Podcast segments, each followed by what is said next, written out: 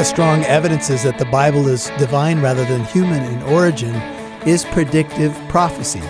And Jesus predicted his own death and resurrection before it happened. And he also predicted the fall of Jerusalem and the end of the age. That's in Mark 13. It's called the Olivet Discourse. It's an incredibly powerful passage, and it's today on Walk in Truth. Welcome to Walk in Truth with Michael Lance.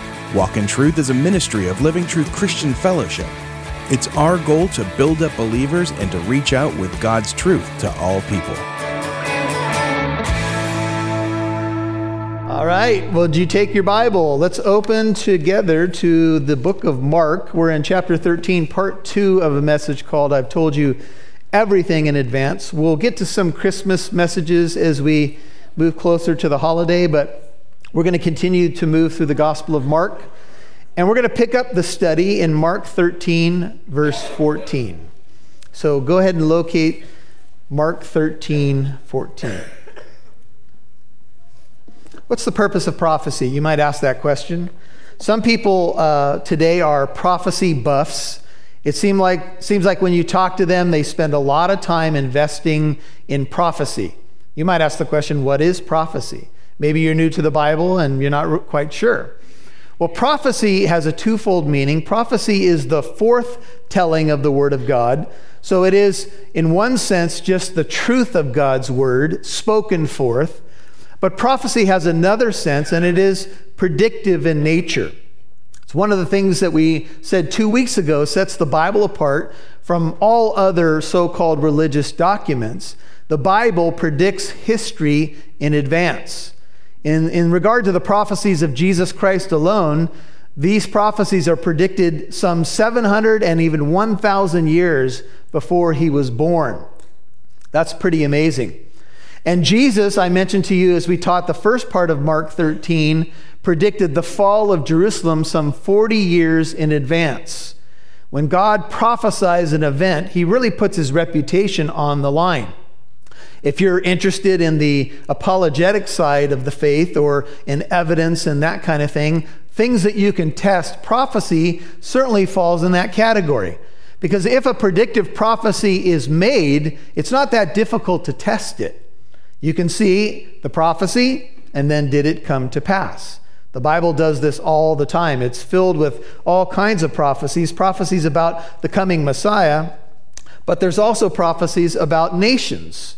And I told you guys uh, when we look at the dual nature of prophecy, sometimes the majestic nature of prophecy is that there's even multiple fulfillments, what we called a near far fulfillment.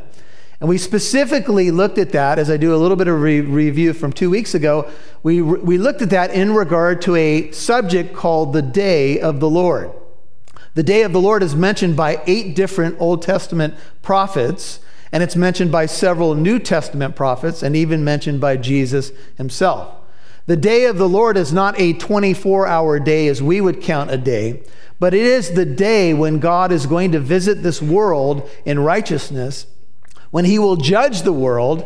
In fact, Acts 17, right, right around 30 and 31, says, God has fixed a day when he will judge the world in righteousness. He's given evidence of this by raising Jesus Christ from the dead. God has a day set on his day timer or calendar, if you want to put it that way. He's fixed the day, he set the day, he knows the day, we don't know it. But we'll talk about how much we can know about that day when he will judge the world in righteousness. And he's given evidence of this by raising Jesus from the dead. And Jesus Christ, by the way, according to John chapter 5, is the judge. When you stand before the Lord on that day, you're going to stand before Jesus Christ. And we're all familiar with parables that he gave when he said, I will say to those on that day, Depart from me, I never knew you. Jesus is the judge. And it would be a good idea for all people walking the face of the planet to know the judge. Amen? Now, the incredible truth about the judge is that the judge came to die for you. The judge took his own judgment. God so loved the world that he gave his only son, that whoever believes in him will not perish. They will have what? Everlasting life.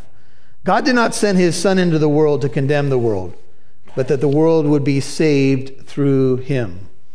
As I try to turn my device, you know, it's amazing technology, right? It's supposed to turn. Why is. Oh, okay, there it goes.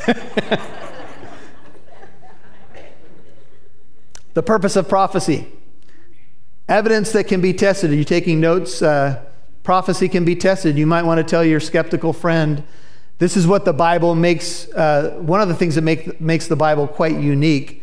God puts his reputation on the line with predictive prophecy. Jesus gave a prophecy. 40 years before Jerusalem fell, he gave it in detail. You can test it. He gave it around 30 to 33 AD. Jerusalem, all over historical sources outside the Bible, say Jerusalem fell in AD 70. You can test the prophecy. Jesus said, Not one stone will be left upon another that will not be thrown down. He predicted armies coming into Jerusalem to destroy it. He predicted an abomination that causes desolation. All of these things are historically verified and came to pass. Another purpose of prophecy is for alertness. Jesus will say, Be on the alert. I've told you in advance. That's the title of this message. Prophecy is for preparation faithfulness. Jesus said, When the Son of Man comes, will he find faith on the earth? How do you feel when I say to you, Jesus could come again in your lifetime? How does that strike you? Does that excite you or worry you? Does it cause you to say, I better clean out some of the closets in my house that still have some skeletons that might fall out when being opened? I think it was Charles Swindoll who said the second coming of Jesus Christ tends to smash all of the idols in our lives. He's coming again. This is his promise. And I want to focus on the word promise for a second because it's nice to be able to live in the light of the promise. You see, we are simply passing through. One day Jesus will rule and reign from Jerusalem, and I am living anchored to a promise. Now, a promise is only as good as the person who delivers it. So, if someone has been known to be true to their word, that makes me feel better about their promises. And I know this God is true to his promises. So, wherever you are on the spectrum of faith this morning, wherever you may stand in your own personal journey with the Lord, we are all standing upon a promise. And his promise is for new heavens and a new earth wherein righteousness dwells. So, living in the light of that promise is what prophecy is about. God has promised us many things. He's told us we'll be co heirs with Christ, many wonderful things. There's just a few hurdles we all have. One of them is we got to deal with the flesh, the devil, and this world system. Two is we got to deal with our own mortality and three is if we happen to be that generation that goes through the great tribulation, we're going to have to deal with some testing. Some people believe that we'll be raptured pre tribulationally. And if I had a vote, I would be in that camp. I've all told you that before. There's good scholars that have different views on the timing of the rapture and all that kind of stuff. But Jesus gave us a marker. This is where we left off last time in Mark 13, verse 14, when he said these words Mark 13, 14. He says, But when you see the abomination of desolation standing where it should not be, and you'll see this both in Mark and Matthew's gospel, it says, Let the reader understand. Uh, by the way, you are the reader right now. Whoever was going to read this, they wanted the reader to understand, and that's you right now. You just read it. Let the reader understand. Then let those who are in Judea flee to the mountains. Matthew 24, 15, Matthew's parallel text says, When you see the abomination stand, of, of desolation, which was spoken through Daniel the prophet, standing in the holy place, then it says, Let the reader understand. Now, for this abomination of desolation, whatever this is, and we, we looked at a couple passages last time. We looked at Daniel 11 31, and we said something like this happened historically. It was carried out by a man who uh, was a Syrian leader, and he did this right around eight, uh, excuse me, 168 BC or 167. His name was Antiochus Epiphanes. And he went into the Jewish temple and desecrated the temple. Put what the, the book of First Maccabees, not an inspired book, but a historical book, calls the uh, desolating sacrilege, the abomination of desolation. That's the exact words used, just as this is still review, from Daniel 11:31. He slaughtered a pig on the altar, unclean to the Jews. He put a statue of Zeus in the holy place, and he uh, desecrated the temple. And this is where we get the celebration. And by the way, this happened about mid December, uh, 168, 167 BC. And when the Jews finally, through guerrilla warfare, were able to get him out of there and they cleansed the temple, that's where they get the holiday Hanukkah. So that's why that's celebrated, by the way, in December. And one of the things that happened was the oil lasted longer than it should have. And that's uh, one of the ways that they celebrate the holiday. The abomination of desolation, Jesus says, will be standing in the holy place. Now, if this is a future prophecy, what will have to be standing for this to come to pass? A temple. The holy place is the temple. If you look at 2 Thessalonians 2, I won't go there this morning, verses 1 through 4, Paul said the same thing. There's a symmetry in the teaching he said, there's, the, there's this man of lawlessness who's going to set himself uh, above all objects of worship and want to be worshiped as God. And so some of you have heard that there's been this idea of the Antichrist. And he's the ultimate Antichrist, and he's going to go into a re- rebuilt Jewish temple and proclaim himself to be God. And this is where this idea comes from. That's why it's quite interesting to see uh, right now, there's a great movement to rebuild the temple in Jerusalem. There's a temple institute. I believe they've completed all the implements for a modern temple. And they really would like to see that temple go up. But we know that there's tension right now in the Middle East. Turn to the book of Luke for a second. Luke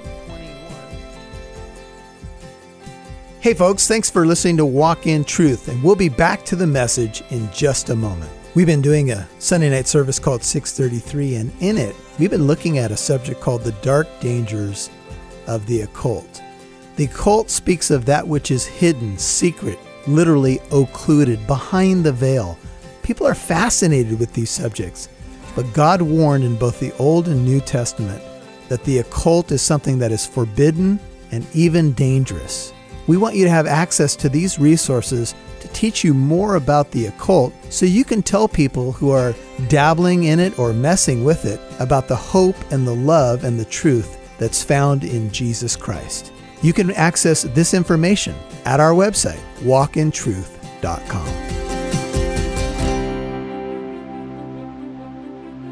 And when the Jews finally, through guerrilla warfare, were able to get him out of there and they cleansed the temple, that's where they get the holiday Hanukkah. So that's why that's celebrated, by the way, in December. And one of the things that happened was the oil lasted longer than it should have. And that's uh, one of the ways that they celebrate the holiday. The abomination of desolation, Jesus says, will be standing in the holy place. Now, if this is a future prophecy, what will have to be standing for this to come to pass? A temple. The holy place is the temple. If you look at 2 Thessalonians 2, I won't go there this morning, verses 1 through 4, Paul said the same thing. There's a symmetry in the teaching. He said, there's, the, there's this man of lawlessness who's going to set himself uh, above all objects of worship and want to be worshiped as God. And so some of you have heard that there's been this idea of the Antichrist. And he's the ultimate Antichrist, and he's going to go into a re- rebuilt Jewish temple and proclaim himself to be God. And this is where this idea comes from. That's why it's quite interesting to see uh, right now there's a great movement to rebuild the temple in Jerusalem. There's a temple institute. I believe they've completed all the implements for a modern temple. And they really would like to see that temple go up, but we know that there's tension right now in the Middle East. Turn to the book of Luke for a second, Luke 21, just to your right. Luke 21, look at verse 20. Jesus talked about this, this abomination of desolation, some foul thing that's going to happen in the temple. He also mentioned something else that I think has a near far fulfillment. It's found in Luke 21. Look at verse 20. He says, Luke 21 20, but when you see Jerusalem surrounded by armies, then recognize that her desolation is at hand. That's a key word, the abomination of desolation. Then let those who are in Judea, Luke 21 21, flee to the mountains. Let those who are in the midst of the city depart. Let not those who are in the country enter the city. So that tells me that another purpose of prophecy is protection. You might want to write that down. Jesus gave a prophecy for people who would heed it in the immediate fulfillment at the fall of Jerusalem. He said, When you see armies surrounding Jerusalem, flee to the mountains. By the way, this was literally fulfilled in AD 70 as the Roman armies came, they surrounded the city, and Josephus, who's a historian of this time, says that there were people who knew the prophecy and they did flee. The fourth century historian Eusebius records that Christians gave heed to the warning.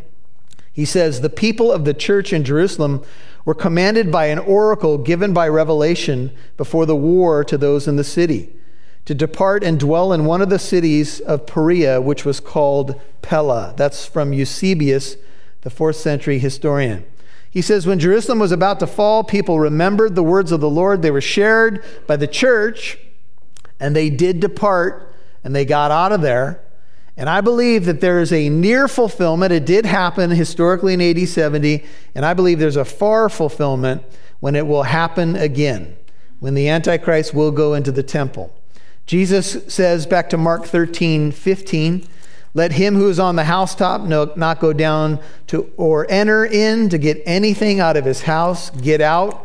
Don't even go back to get your coat. Mark 13, 16, let him who is in the field not turn back to get his cloak. Mark 13, 17, woe to those who are with child, to those who nurse babes in those days, but pray that it may not be in the winter.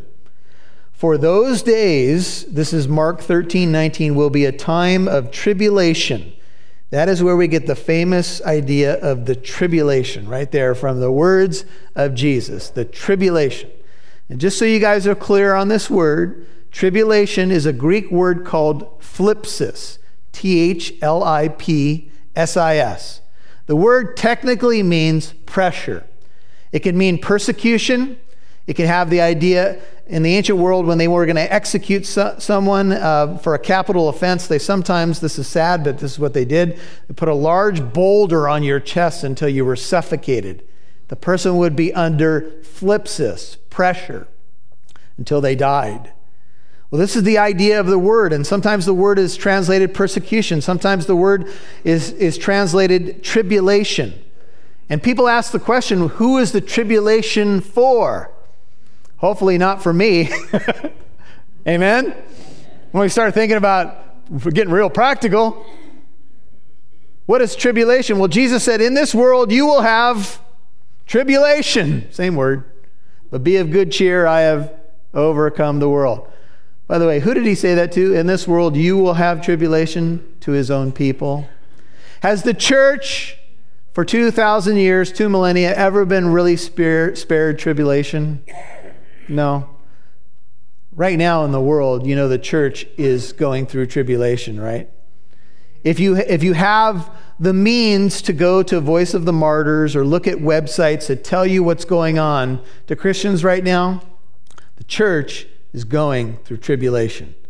Thank God that you live in America because we still have the freedom to do what we're doing this morning. We don't have to be underground. We don't have to be in fear of our lives, largely at least. But in other places right now, your brothers and sisters are going through tribulation.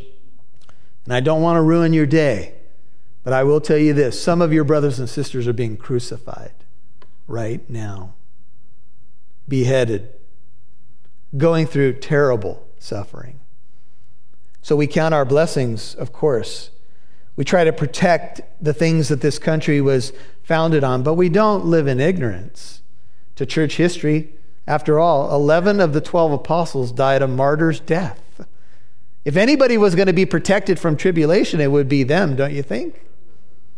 But they died a martyr's death. So we have a lot of blessings to count. But Jesus said there's going to be days of tribulation such as has not occurred, verse 19, since the beginning of the creation. By the way, God does believe that the world was created. God doesn't believe in evolution, just so you know.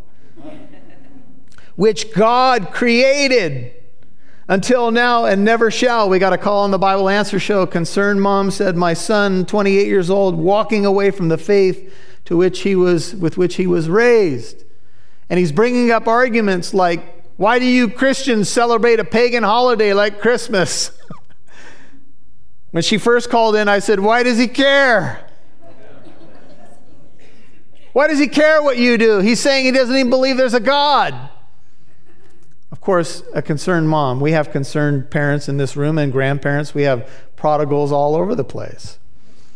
And my response, she did call back the second time, was just by the physical creation alone, Romans 1:20, the Bible says that men and women are inexcusable before God.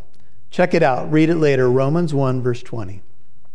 Just by the physical creation alone, men and women are without excuse. Why? Because the creation cries out for a creator.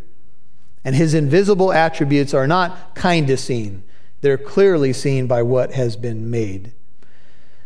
And Jesus says, Jesus is speaking, verse 20, he says, unless Mark 13, verse 20, the Lord had shortened those days.